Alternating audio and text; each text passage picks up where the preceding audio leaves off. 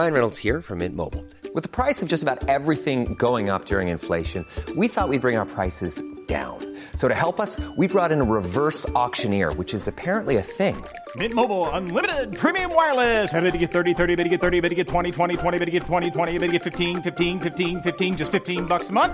Sold! Give it a try at mintmobile.com slash switch.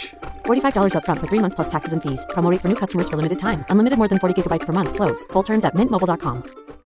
Millions of people have lost weight with personalized plans from Noom. Like Evan, who can't stand salads and still lost fifty pounds. Salads generally for most people are the easy button, right? For me, that wasn't an option.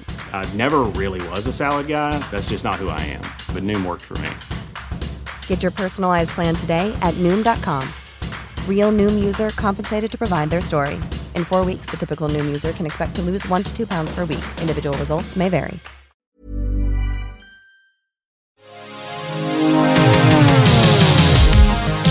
It's impossible. The computer's got to be wrong. Now, I'm not in the habit of taking orders from a machine.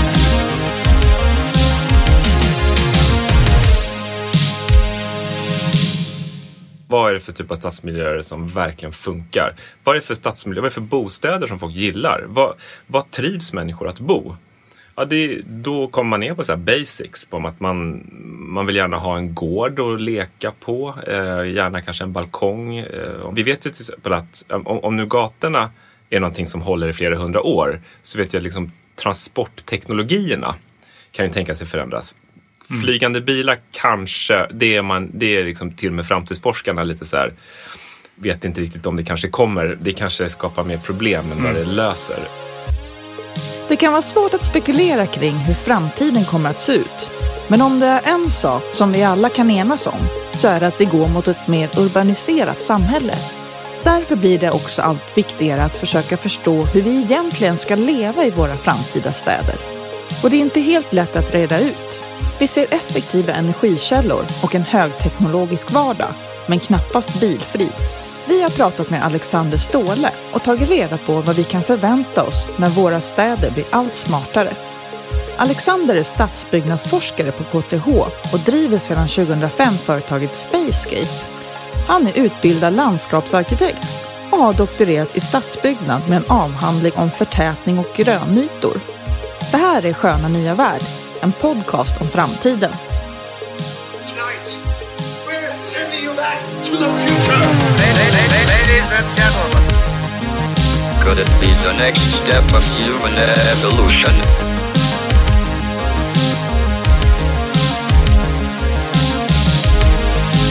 If we do not succeed in limiting climate chaos, our Earth will no longer be habitable. Six and a half billion people, nine billion people, eight point three by twenty twenty-five, nine billion by twenty fifty now. That's human evolution. Where are we going? We don't need roads.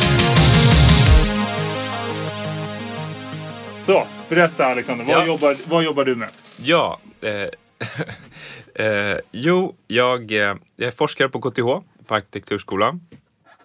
Eh, och eh, forskar där på framtidens städer, eller på städer, hur städer fungerar och så. Och sen driver jag ett arkitektkontor som jobbar mycket med stadsplanering. Vi är med och analyserar och ritar eh, nya stadsdelar i eh, Sveriges storstäder och, och även eh, i små städer. Vi har bland annat varit med i eh, utformningen av nya Kiruna som eh, vi kanske har talat som ska flyttas, och det ska ritas en ny stad där uppe. Så, all... ett, ett litet sån här små sidoprojekt. Ja, men faktum är, det här är ganska intressant, för att faktum är, många tror att Kiruna är sån här, det är ju så himla uppmärksammat. Och ja. Då tror man att det är ett jättestort projekt. Um, det är på ett antal tusen bostäder, och det är ju stort, för jag menar, där uppe är det ju stort, för Kiruna är det ju stort. Men i antal bostäder så är det ju inte alls bland det största i Sverige, utan vi har ju nya stadsdelar som ska byggas i Stockholm. Ta det som kallas för Barkabystaden till exempel, som är arton tusen bostäder. Kiruna kanske är tre till fyra tusen. Mm. Ehm, och ja, det, det är andra volymer liksom i, i, i våra storstäder nu. Mm. Jag tror att man tänker sig, för att det är den här galenskapet av att lyfta en stad och flytta den några mil är det som får det att låta som så eh, galet, vilket kanske har gett lite extra mycket uppmärksamhet och tänker att det är större än vad det är. Ja, ja, absolut. Och just det här med att göra en stad ny från början. Det här är ju någonting också som eh, alltså man tänker på SimCity och eh, de här dataspelen, att, att eh, den här känslan av att liksom börja en stad helt... Hur skulle man göra om man gjorde en stad helt nytt från början? Det blir en känsla av att det blir så här... Eh, risk för lekstuga så här, för, för, för arkitekter att testa nya idéer och så, och så är det väldigt kittlande. Men eh, jag som har ju varit med i de här processen kan ju känna också att det finns en annan sida av det där, att det ligger ju ett enormt ansvar. Alltså varenda streck som dras, varenda gata, varenda park, varenda kvarter, varenda bostadshus, man liksom, shit, det här gör vi nu för, för den här stadens hela framtid. Varje, det, det vet vi ju. Gator till exempel, ett gat, en stads gatunät, det, det är sånt som, som inte ändras på. Utan det ligger ju i flera hundra år. Så de gator som vi har i Stockholm, Göteborg, Malmö och alla våra städer, de ritades ju liksom för flera hundra år sedan. Så det, det, det är också ganska läskigt. Och börja en stad helt från början. Det är ett, ett väldigt stort ansvar som man känner. Men eh, om man då tänker att man ska bygga en stad mer eller mindre från scratch, eller en ny stadsdel eller vad det, vad det nu kan vara. Är det liksom vilket... Eh, hur tänk, tänker ni då så här med gatorna kan vara hälften så stora för vi tror att fordon kommer vara hälften så stora? Eller bygger ni efter liksom stora jättebussar? Eller hur tänker man då när man eh, planerar det? Ja, men det finns ju, alltså det man tittar på, eh, man kan ju utforska hur städer fungerar på massa olika sätt. Man kan titta på gamla stadskärnor, eh, typ så här, hur ser centrala New York, hur funkar Manhattan, hur funkar London, Paris. Eh, men man kan ju också kolla på hur, eh, vilket är jäkligt fascinerande, alltså hur städer som växer fram nu spontant, typ så här, hur, hur växer ett slumområde fram? Eh, vad är det som strukturerar att eh, liksom kåkstäder, vad är det som, och då, då är det ganska intressant att se att typ kåkstäder som växer fram i princip helt oplanerat, de utvecklar ofta någon slags gatunät. Alltså man måste ju kunna nå alla bostäder på något sätt. Och då blir det någon slags gatunät. Och sen är frågan, ja, hur breda ska de här vara? Och då kan man, då kan man ju se att i de här kåkstäderna så blir det oftast väldigt, väldigt små, smala gränder. Ha, då kan man inte dra in kollektivtrafik till exempel. Mm. Eh, och då får man liksom eh, jättestora eh, pro, alltså problem med tillgänglighet och folks ska komma hem och komma till jobbet. Eh, vi har liksom, i många kåkstäder så har vi, och dåligt planerade städer så har vi problem med så här, hur, hur kommer brandbilen fram om det börjar brinna? Alltså mm. de här utryckningsfordon liksom. Så att eh, basics för en bra stadsstruktur, det är oftast en kombination av ett, ett grövre liksom, huvudgatunät där man kan ha bussar, spårvagnar och, och sådana saker, och sen ett liksom, lokalgatunät som är mindre skala, och där, där, tror jag att, där, där, där tror jag verkligen att man skulle kunna komma ner mycket mer och göra väldigt mycket mer småskalare miljöer än vad man har gjort eh, tidigare. Men nu till exempel finns det en ny plan för Slaktusområdet som är precis vid Globen. Just det. Och det är ganska spännande att se hur man där börjar liksom experimentera lite grann med just de här eh, lokala gatorna, bostadsgatorna. Att de faktiskt kan vara, mycket, kan vara lite smalare eh, och att de behöver inte liksom all, det behöver inte gå bilar på alla gator. Eh, så att man kan, eh, man kan ha vissa gator som är renodlade gågator, de kan vara mycket smalare. Man kan ha cykelgator där man liksom gång och cykel. Man kan ha gator som är så här bara tio till femton kilometer i timmen i max fart. Så man tillåter bilar men de får åka extremt långsamt. Eh, och, och, och det häftiga är att eh, det här är ju ett nytt projekt, det är en ny stadsdel man ska bygga i Stockholm. Men, men samma, samma liksom koncept håller man nu på att implementera i Barcelona. Eh, där finns en idé om att så här, eh, göra... bara var tredje gata till en huvudgata för bilar. Och sen så liksom en gata för bilar och kollektivtrafik. Och sen två gator eh, som är typ bilfria. Eh, där man kan ha lekplatser och utserveringar och så. Och sen kommer det en gata för bilar och så kommer det två gator.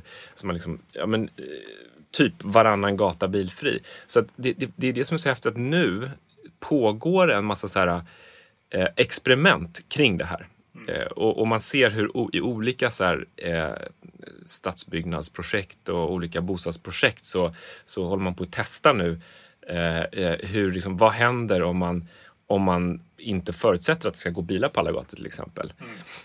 Då kanske man kan göra mycket liksom, trevligare, mysigare miljöer. Eh, barn, jag menar för hundra år sedan så lekte ju barn på gatorna.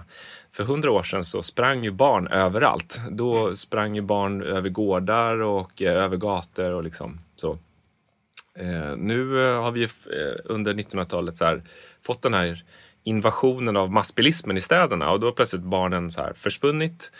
Sitter in och spelar dataspel eh, och, eh, jag menar, och eller då blir skjutsade av sina föräldrar till olika aktiviteter. Liksom det, mycket det här liksom, skjutsandet till fotbollsträningar och så vidare. Plötsligt har liksom barnen försvunnit i stadsmiljön. Och om, om det är någon sån här framtidsspaning eh, som man skulle kunna göra tror jag, så tror jag att eh, vi kommer att se nya stadsdelar i framtiden. Där, där vi plötsligt kommer att se ett helt annat liv på gatorna. Medan vissa planerar ett liv på Mars finns det kanske en betydligt mer realistisk rörelse, så kallade seasteaders, som just nu och sedan några år tillbaka planerar en kolonialisering betydligt närmare än så, the new blue world. Föreställ dig ett fristående samhälle som flyter på vatten och existerar helt utanför omvärlden. Tack vare dess hållbarhet och tillit till rena energikällor. Möt Seasteading Institute Floating City Project, som inte bara är en hallucinatorisk oas. Projektet har finansierats genom crowdfunding och har arbetats fram av forskare och innovatörer. Och den första flytande staden kan gå live så snart som år tjugo tjugo. Vattenstaden är inte bara en engångslösning för överbelastning i städerna. För forskare tror att befolkningsbara öar en dag kommer vara hem till oberoende samhällen där människor kan experimentera med nya former av stadsskick och lansera innovativa företag. De påstår att de här öarna också kan ha ett värde för platser som hotas av havsnivåhöjningar.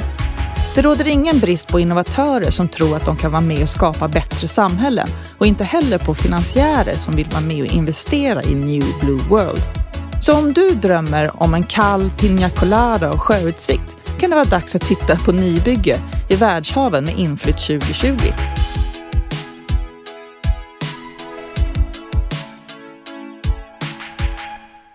Du har ju även, om jag inte är helt ute och cyklar, så var du inblandad i Nya Slussen också. Mm. Jag vet inte hur mycket du kan gå in på det projektet i, i sig, men där, vad jag har sett från de ritningarna så verkar det som att man vill försöka få till en mer öppen liksom, piazza eller liksom, en, en plats där man kan umgås och träffas mycket mer än vad det kanske har varit tidigare. Mm. Har, det, har det mötts med motstånd eller är liksom alla med på det här? Äh, men, eh, jag brukar undvika att ta upp Slussen som saltasämne när man är på olika tillställningar för att risken är att det blir bråk. Liksom. Ja, jag fattar. men, men, eh, men nu har du ingen som kan bråka med dig, så nu kan du säga vad du vill. äh, men, det, men samtidigt är det helt omotståndigt, för Slussen är ju det här på något sätt perfekta exemplet på eh, vad är det vi vill ha staden till, och kan vi tillåtas en, kan vi tillåtas en väldigt stor förändring om förändringen leder till någonting bättre, och vet vi om den här förändringen blir bättre eller sämre? Och det här tycker jag är så fascinerande med just Slussen-diskussioner, att det är väldigt många som är ofta har en väldigt bestämd uppfattning om hur det kommer att bli. Så att väldigt mycket av diskussionen om Slussen handlar om att ja, men det, här är, det här kommer bli för jäkligt, och bussarna hit och bilarna dit och så. Eh, och eh, jag har ju fått förmånen då att jobba i själva Slussen-projektet och sitta med arkitekterna och diskutera. Och vi var då, min firma var då liksom ansvarig för gångtrafikfrågorna. Så vi hade liksom som uppdrag att så här, ja, försvara och eh, se till att det, det blir en bra plats för folk som går. Mm. Eh, och, och, och, och vistas, och, som du säger, få till de här torgytorna och parkytorna och, och så, så att inte det bara blir en trafikplats. Eh, och eh, då, då det intressanta är att i själva Slussen-diskussionen så, så, så är det ju så, den är så, tro, den är så komplicerad därför att det är så många saker som pågår samtidigt. Det finns ju vissa som gillar till exempel hur Slussen, nu är den ju typ riven, så man kan inte säga hur Slussen ser ut sådär, utan hur den såg ut för för typ två år sedan. Ja. Um, alltså man gillade det här lite betongiga och lite ruffa och att det var en trafikplats och det fanns lite skumma eh, tunnlar och, och det fanns ju även och det fanns ju superaktiv musikscen liksom. Det fanns ju nattklubbar och konsertlokaler och så, så det var ju det var ju någonting fantastiskt eh, med den här platsen, samtidigt som eh, tittar man på hur den faktiskt fungerar och hur den var tänkt, så var den ju tänkt för att bli, var en, en stor rond, gigantisk rondell för bilarna. Mm. Alltså det var ju en stor trafikplats för bilar och den var ju en jätteviktig symbol. Eh, när själva Slussen var färdigställd nittonhundratrettiofem så skickade eh, en av världens kändaste arkitekter på den tiden, Le Corbusier, han skickade ett brev till Stockholms stad, alltså till kommunen, till borgmästaren, och sa så här: jag gratulerar Stockholm, ni, är liksom, ni har byggt framtidens plats. Mm. Nu, har ni, nu har ni kunnat bygga en plats som möter framtidens behov. Och han, det, var, det, var, det var liksom ett symbol för honom för att nu i tiden, nu, nu, nu kastar vi ut det gamla och eh, bygger någonting eh, nytt som är för framtidens mobilitet. Och det var ju väldigt mycket bilismen och massbilismen som man tänkte sig då. What then will the future reveal? We've received messages from their spaceships.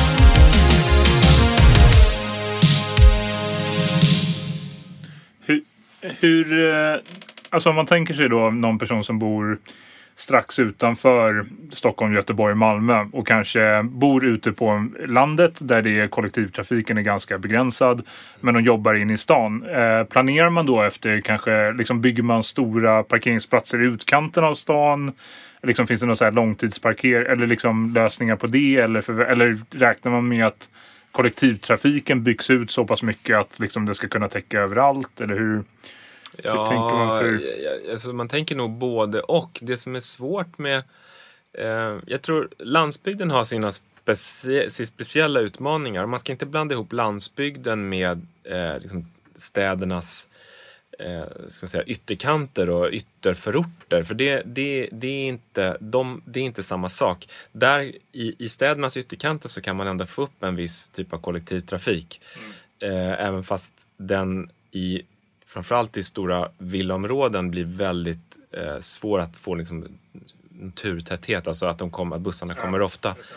Um, men eh, alltså jag tror fort, fortfarande att att eh, vi, vi kommer, ja, infartsparkeringar kommer behövas kring viktiga så här kollektivtrafik eh, stationer, alltså där det finns pendeltågsstationer och så för att fånga upp närområdet, men eh, om man tittar på Stockholm och Göteborg till exempel, så är ju eh, cykelnätet en sån sak som är jättedåligt utvecklat. Alltså det finns ju väldigt många som skulle kunna cykla eh, till pendeltåget, ställa cykeln och sen ta, ta, ta pendeltåget in. Så, och, och, och, och då kanske vissa säger så här, men det där är helt orealistiskt, jag ska ju Jag ska ju hämta barn och så ska jag handla och så. Det intressanta är att det finns städer eh, som visar att det är möjligt. Nämligen Köpenhamn och Amsterdam. Mm. Köpenhamn och Amsterdam, där eh,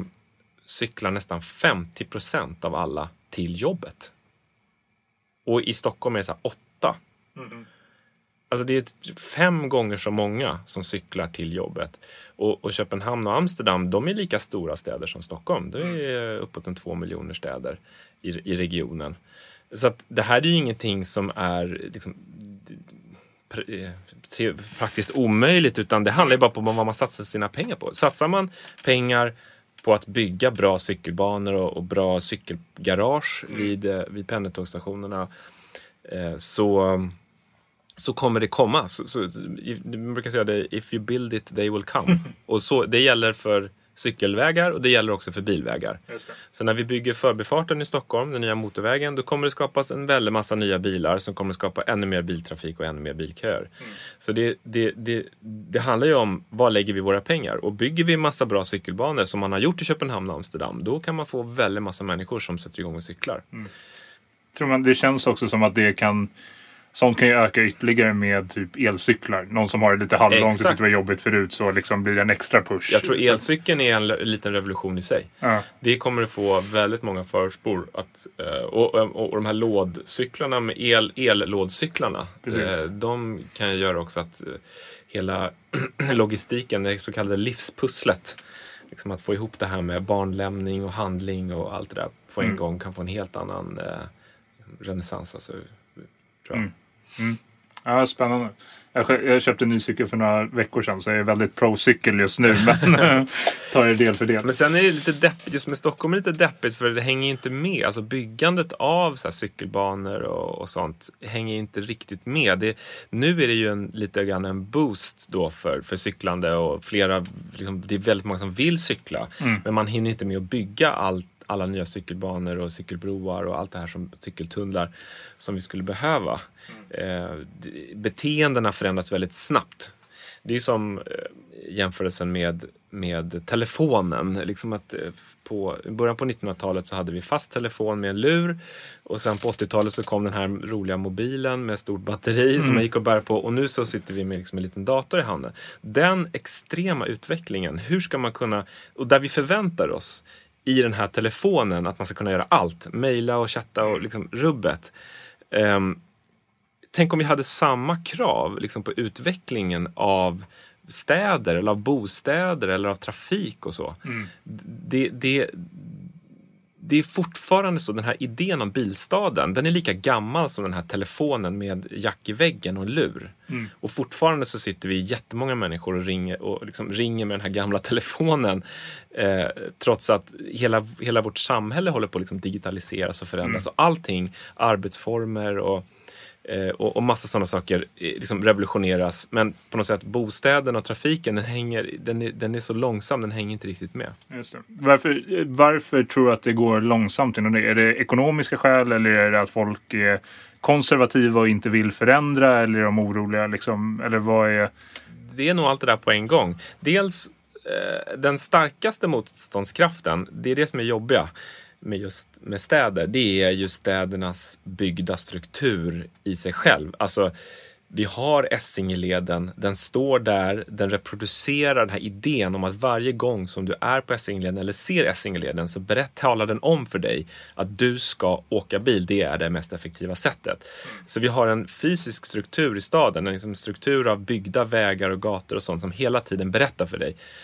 Så här ska du, så här ska du transportera dig, så här ska du, och, och när du köper en bostad så, är, så, så kan du inte idag bestämma om du vill ha en parkeringsplats eller inte, för den är redan betald, den är redan byggd. Det kostar en halv miljon att bygga en parkeringsplats i en ny bostad, så en stor del av det priset som du betalar för din bostad är egentligen eh, kostnaden för en parkeringsplats. Alltså det är massa sådana som är redan byggt, som är, som är otroligt så här. Sen har du ju alla de stora, vi har oljebolagen och bilföretagen och asfaltföretagen, motorvägsföretagen, de stora externa köpcentrumen som lever på att eh, du kör bil dit, alltså de, de för, för stora förorts eh, shopping malls, eh, eh, ja, de lever på att det är en bilbaserad handel, så att säga. Alla de aktörerna vill ju inte att du ska sälja bilen och åka kollektivtrafik, utan mm. de vill ju att du fortfar- fortfarande ska köra bilen. Så att det finns ju väldigt starka ekonomiska krafter eh, som vill, som vill eh, bevara det som det är, men det finns ett hopp. Mm. Någonstans. Det finns ett jo, det finns ett topp. Det finns nämligen någonting som är på gång nu som jag tycker är väldigt spännande, som kan tänkas bli lika revolutionerande som Spotify eller ja, v- v- har varit för skivindustrin eller um, ja. Och det är, um, det är ju den här med självkörande bilar som kommer. Mm. Um, alltså när teknologin med självkörande bilar kommer uh, så kan du alltså få självkörande taxibilar där du kan ta dig från punkt A till punkt B eh, till en bråkdel av kostnaden. Alltså det kan, skulle i värsta eller bästa fall kunna vara lika billigt som att åka kollektivtrafik, därför att du har ingen eh, personalkostnad. Nej. Du har en självkörande taxibil som kan köra dig var som helst.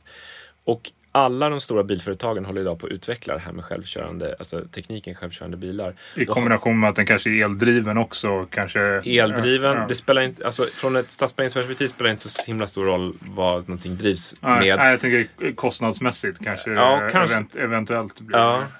eh, men, men, också, men också det här, och som ju Uber har kommit med, att ja, du har du bara beställer taxin i telefonen, du ser när den kommer, du du du vet vad det kostar, allting är betalt, alltså hela den här liksom, betalningsmodellen är helt fix och färdig i telefonen. Mm. och, och och jag tror att det är sammankopplat med att när du får en massa självkörande fordon som dessutom man kan koppla ihop. Alltså så att det här med internet of things, alltså att de här sakerna som är ute och rör på sig, de börjar kunna prata med varandra. Du kan i princip ta bort alla bilköer, mm. därför att du kan optimera transportsystem och kostnadsmodeller, så att du kan liksom, ja nu är det kö på Essingeleden så nu kostar det eh, liksom hundrafemtio spänn eh, och eh, åka till eh, Spånga. Mm.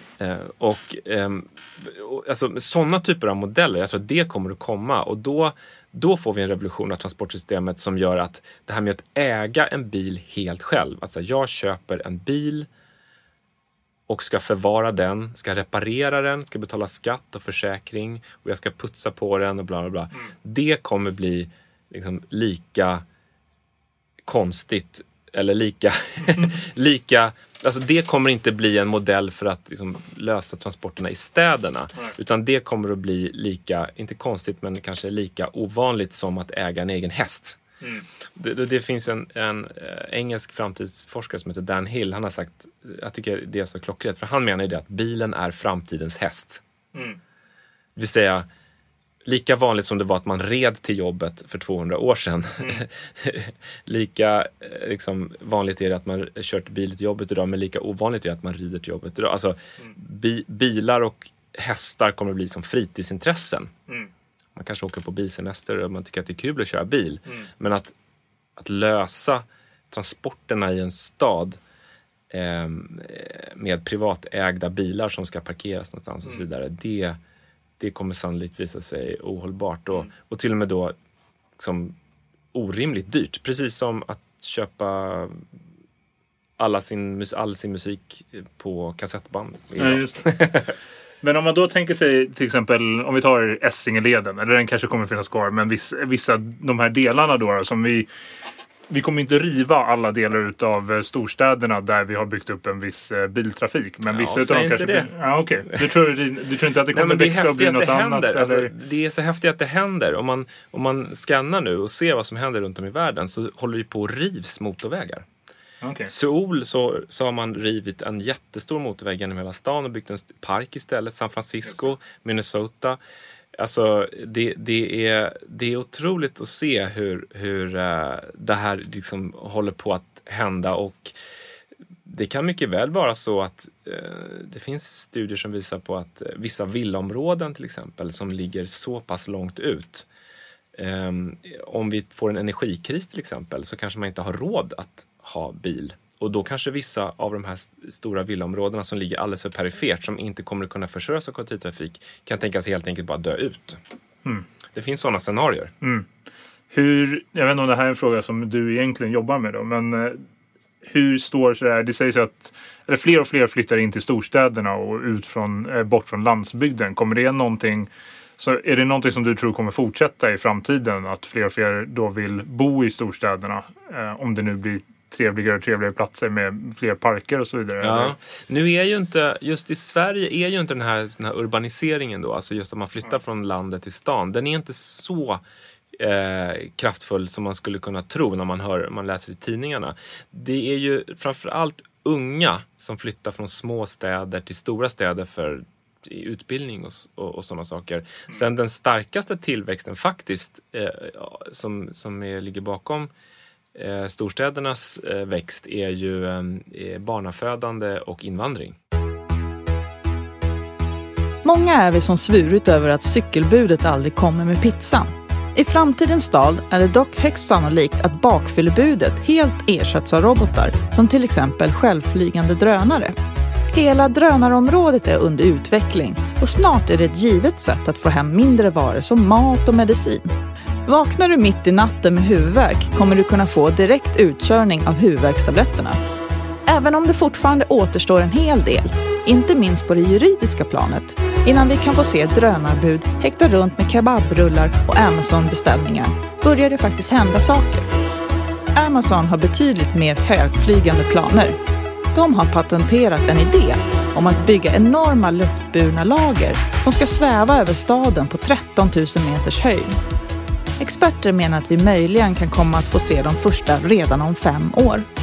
De har patenterat en idé om att bygga enorma luftburna lager som ska sväva över staden på tretton tusen meters höjd. Shoppingcenter, i den mån de fortfarande existerar, kommer vara ännu mer inriktade på upplevelser. Några av dagens mer avancerade shoppingcenter har teknisk utrustning som scannar din kropp och därefter ber en robot skräddarsy kostymen du vill köpa. Så du behöver bara bestämma dig om du vill ha tigerrand i velour eller glow-in-the-dark-frack till filmafesten.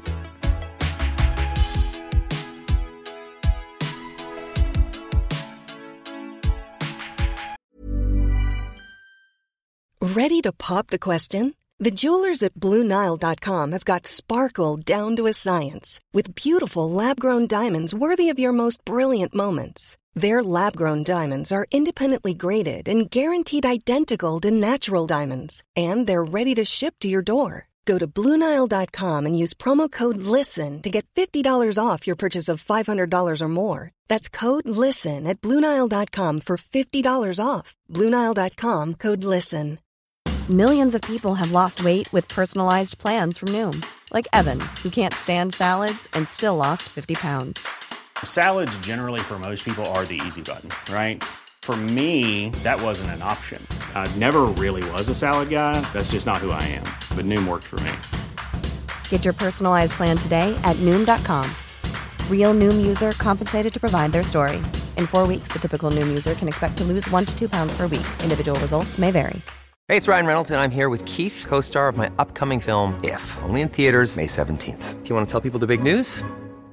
All right, I'll do it. Sign up now and you'll get unlimited for fifteen dollars a month and six months of Paramount Plus Essential Plan on us. Mint Mobile dot com slash switch.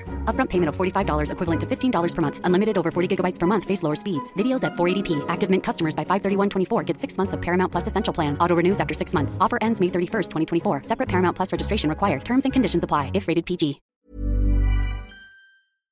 Tidigare så pratade vi lite snabbt om kåkstäder, att det kanske var eller inte så hållbart eller väldigt svårt att komma fram och så vidare och så där. Men däremot eh, Barcelona tänker om och sen nämnde du eh, Hongkong och lite andra städer. Var, har du sett några liksom tekniska in- innovationer eller någonting senaste tiden som har fått dig att liksom få upp ögonen för att det här är nytänkande liksom när det kommer till stadsplanering? Vad är de största delarna? Eller, de, eller finns det städer som du, som du är väldigt imponerad av just nu som, som ja, förändrar sig?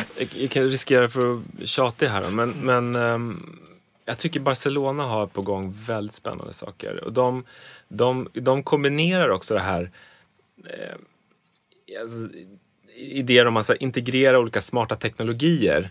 Eh, alltså sensorer för att känna av trafik, för att känna av lediga parkeringsplatser, för att känna av om eh, soptunnor är fulla eller alltså massa sådana smarta som sensorteknologi, plus att de har börjat eh, eh, titta på hur man kan använda gatorna på ett annat sätt, att man liksom inte tar den här biltrafiken för självklar utan man börjar liksom experimentera, och det är någonting som man eh, har egentligen ett begrepp som, som kommer från U S A som man kallar för tactical urbanism, alltså så här taktisk, man kan säga taktisk urbanisering eller taktisk stadsplanering. Mm.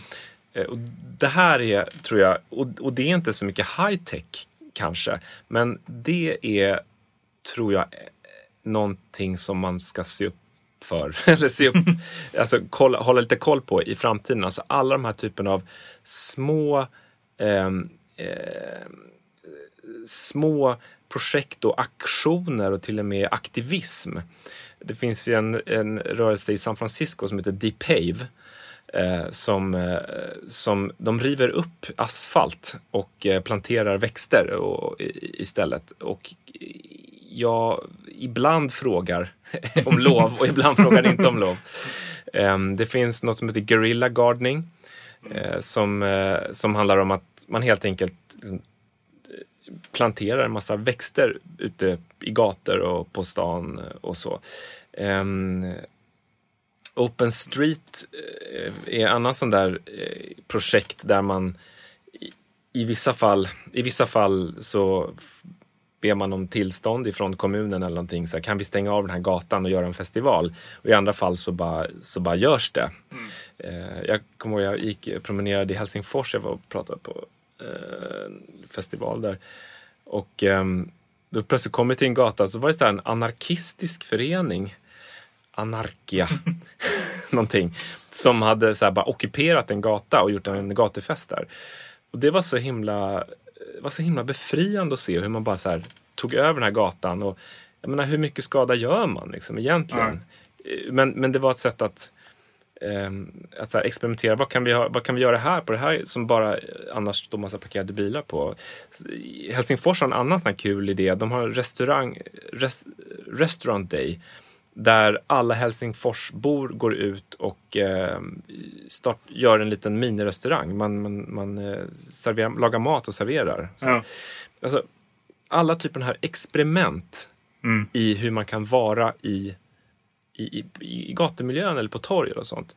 Eh, I Stockholm har vi de här sommargator, och det är en inspiration ifrån eh, Manhattan där, som heter Summer Streets. Mm. Där man har stängt av stora gator i, på centrala Manhattan under perioder och liksom tillåtit yoga, pass och jog, alla ja. möjliga typer av sportsaktiviteter. Och så. Så att, ehm, vi ska testa oss fram mer. Jag tror, jag tror på, jag tror på experiment, mycket, mycket mer ja. tillfälliga experiment. Att man kan ju liksom Man kan göra som i... Eh, nu har man ju gjort en permanent avstängning av biltrafiken på Times Square och Broadway. Men i början så var ju det bara gjort med målarfärg och blomkrukor. Mm. Man gick in och sen mitt på natten bara målade. Då var det ju för sig kommunen då som gjorde det. Mm. Man målade upp så här att ja, nu stänger vi av här. Och den här ytan med blå färg är till för, för bara för fotgängare, inte för bilar. Mm. Och så hade man lite så här blomkrukor och... och såna betongsuggor som man, som man ställde där. Och, så, och så, så ställde man ut en massa solstolar. Man köpte så här femhundra solstolar som man ställde mm. ut. Och det blev världens succé. Ja. Och så sa man, ja, men varför ska vi inte ha det så här varje dag? Det är underbart. Folk älskar det, så varför ja, inte fortsätta? Ja, så ja. då byggde man, gjorde man, så lät man ett flashigt norskt arkitektkontor rita liksom ett snygg, snyggt torg där. Och nu är det... Nu är det ja, men supersnyggt och mm. fint. Och jag tror att det här tak- den här taktiska grejen, att gå in och testa saker, det kan ju vara med lokaler som har svårt att eh, liksom, gå runt eh, eller, eh, ja, eller konstiga platser som man inte vet man ska göra med. Bara sätt upp en skatepark eller mm. eh, gör konstprojekt eller alltså, sådana typer av saker. Det, det tror jag är, är nyckeln till att få till förändring i staden. Mm. Och istället för... Okej, okay, ibland måste vi göra Slussen. Liksom. Ibland måste vi göra de här stora grejerna. För att ibland är det så jävla fel. Ja. Från början. Så vi måste göra om det. Men mycket av den här förändringen som jag tror att städerna behöver. Och som folk kan man göra att folk gillar att vara i staden och bo i staden. Det kan man göra väldigt mycket med små medel, tror jag. Mm. Vi brukar ju avsluta podden med att fråga... Eh, om ett tips eller framtidstips, men om du skulle kanske sia då om framtidens stad, om vi blickar så här, vi blickar fyrtio år framåt, då är jag, jag är själv strax över sjuttio år och kanske fortfarande bor i en stad. Hur tror du till exempel Stockholm som jag har bott i då, hur tror du att den kommer att ha förändrats mest markant, eller vilka är de mest markanta förändringarna som har skett i Stockholm om fyrtio år? Ja, det, det jobbar när man pratar om såna här framtidssyningar, så är det ju det som är själva kontentan i min bok då som jag har skrivit här, det är att det finns scenarier, alltså det finns olika vägar att ta. Mm. Men om vi tar det scenariot som jag då i min forskning har hittat är sannolikt, är, ja. är liksom möjligt, men som också samtidigt många människor när man frågar om vill ha. Då tror jag att vi kan se framför oss ett nästan bilfri innerstad.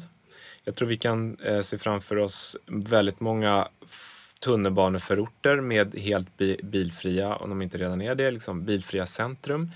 Eh, jag tror att eh, vi kommer att ha en massa nya stadsdelar som ligger strax utanför innerstan och, mi- och som ligger liksom mellan Eh, våra stadsdelar idag som, som knyter ihop.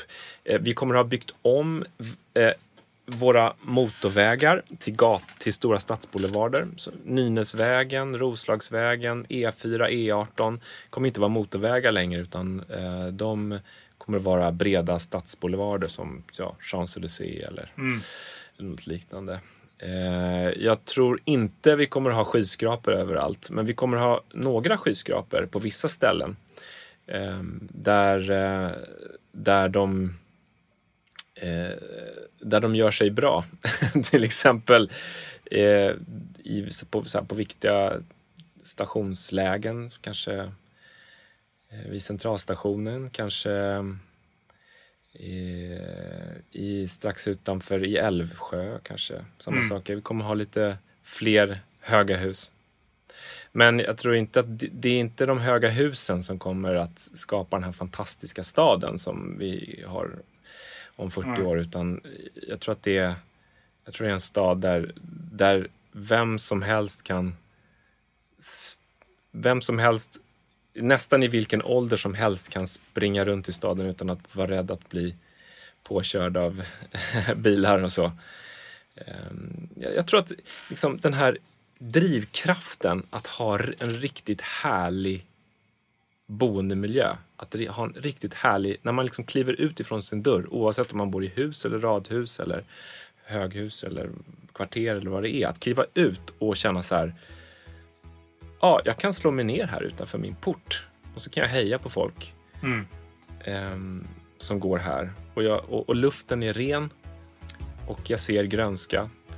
eh, de, de, de, de kvaliteterna är så starka, så jag, jag är optimistisk på det sättet att jag, jag tror att det kommer vinna över, ska jag säga, egenintresset att så här, jag ska minsann kunna köra till jobbet. Mm. Bort med bilen blir kontentan av, av nej, men av, fram med av... människorna och grönskan. Ja. Och sen blir konsekvensen av det kan ju bli att man måste bygga om en del vägar och man måste ta bort en del bilar. Härligt. Lämnar vi podden med. Okej. Okay. Tack så mycket. Tack. Du har lyssnat på Sköna nya värld, en podcast om framtiden. Har du själv frågor om framtiden eller förslag på ämnen som du tycker vi ska ta upp?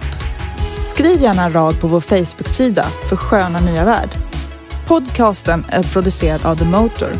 Jag heter Annika Gritti. Musiken är gjord av Viktor Eidhagen och producenterna är Andreas Eidhagen och Annika Gritti.